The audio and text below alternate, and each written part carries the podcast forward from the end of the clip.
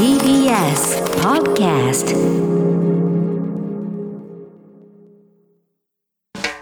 発信型ニュースプロジェク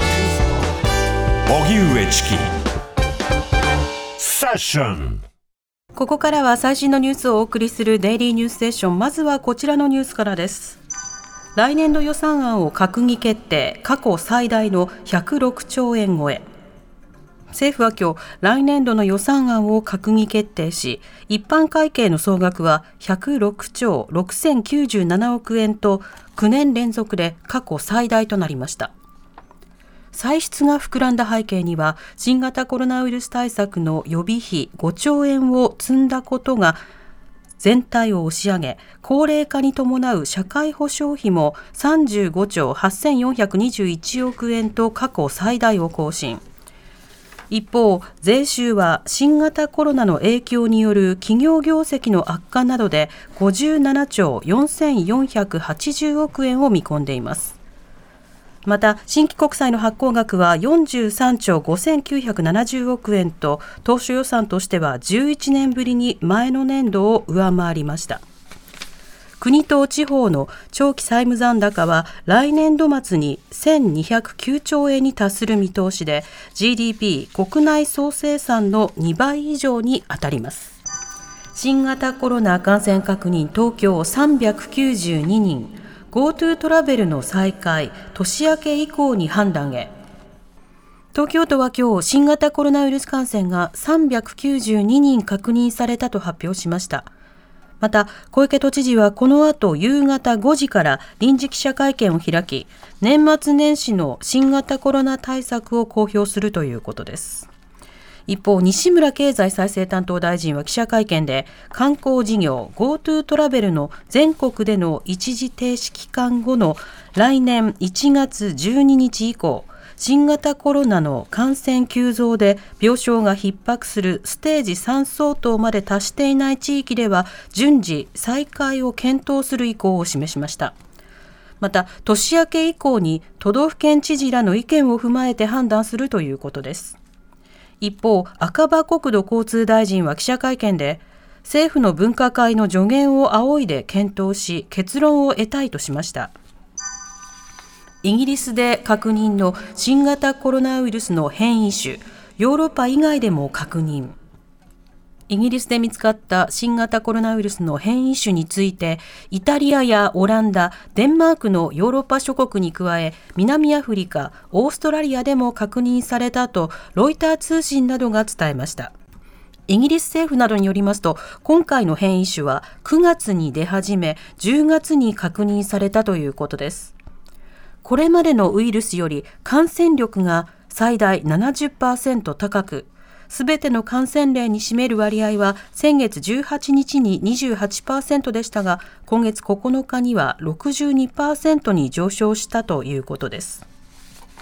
イギリスで接種が始まったファイザー製のワクチンの変異種への効果について、イギリス政府は効かないという証拠はないとし、またドイツのシュパン保健省は効果を発揮するという見方を示しています。これを受け、フランスとドイツでは20日、イギリスからの入国停止や規制を決定。一方、加藤官房長官は、国立感染症研究所によると、国内で確認されていないと述べました。SDGs の目標達成に向け、6兆円規模の行動計画を決定。政府は今日国連の SDGs 持続可能な開発目標の達成に向けた来年の行動計画を決定しました。決定した行動計画 SDGs アクションプラン2021では新型コロナの広がりを受けて感染症対策を新たな柱に加え国内外で保健医療システムの強化に積極的に取り組むことを打ち出したほか2050年までの温室効果ガス排出ゼロの目標実現に向けて、グリーン社会の実現に最大限の力を注ぐとしています。アクションプラン2021に盛り込まれた各省庁の施策は予算規模で6兆円を超え、今年の3倍以上となっています。デジタル庁発足に向け基本方針を決定。政府は今日デジタルガバメント閣僚会議を開きデジタル庁の基本方針を決定しました。デジタル庁は官民のデジタル化を牽引する強力な権限を持った司令塔と位置づけ来年9月に500人規模でスタート。民間の人材を100人以上起用し政府や自治体の情報システムを抜本的に変えて行政サービスの質の向上を図ります。今後内閣直属の組織として総理大臣のもとにデジタル大臣を置き事務方トップには民間人を想定しているということです。爆笑問題太田光さんの名誉毀損訴訟。新潮社に440万円の賠償命令。お笑いコンビ爆笑問題の太田光さんが週刊新潮の記事で名誉を傷つけられたとして損害賠償などを求めた裁判で東京地裁は今日名誉毀損を認めて発行元の新潮社に440万円の支払いを命じる判決を言い渡しました。先ほど判決を受け記者会見を開いた太田光さんです。うん名誉毀損ということは認めていただいたってこととだからなんていうのかな全てにおいて満足かっていうと、まあ、どうなんだろうとは思いますけれどもまあ僕はタレントなんでねこれからそこの出来事をいくらでもネタにもできるしそういう意味では今までの失敗と言っていいのかどうか分かんないけどかっこ悪いことやなんかも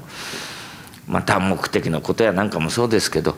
あの 全部あの芸人にとってはネタですから。ある程度納得はしていますね。はい、週刊新潮はおととし8月太田さんが日本大学芸術学部に裏口入学したとする記事を掲載。これに対し太田さんが損害賠償や謝罪広告の掲載を求めていました。判決で東京地裁の田中光一裁判長は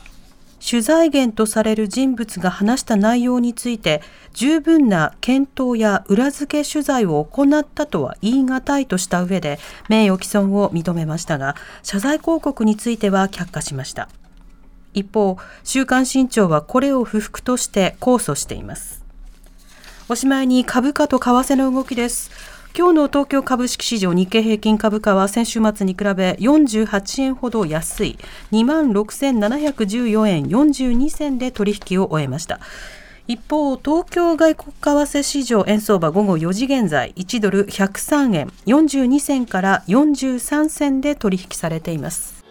荻上チキ。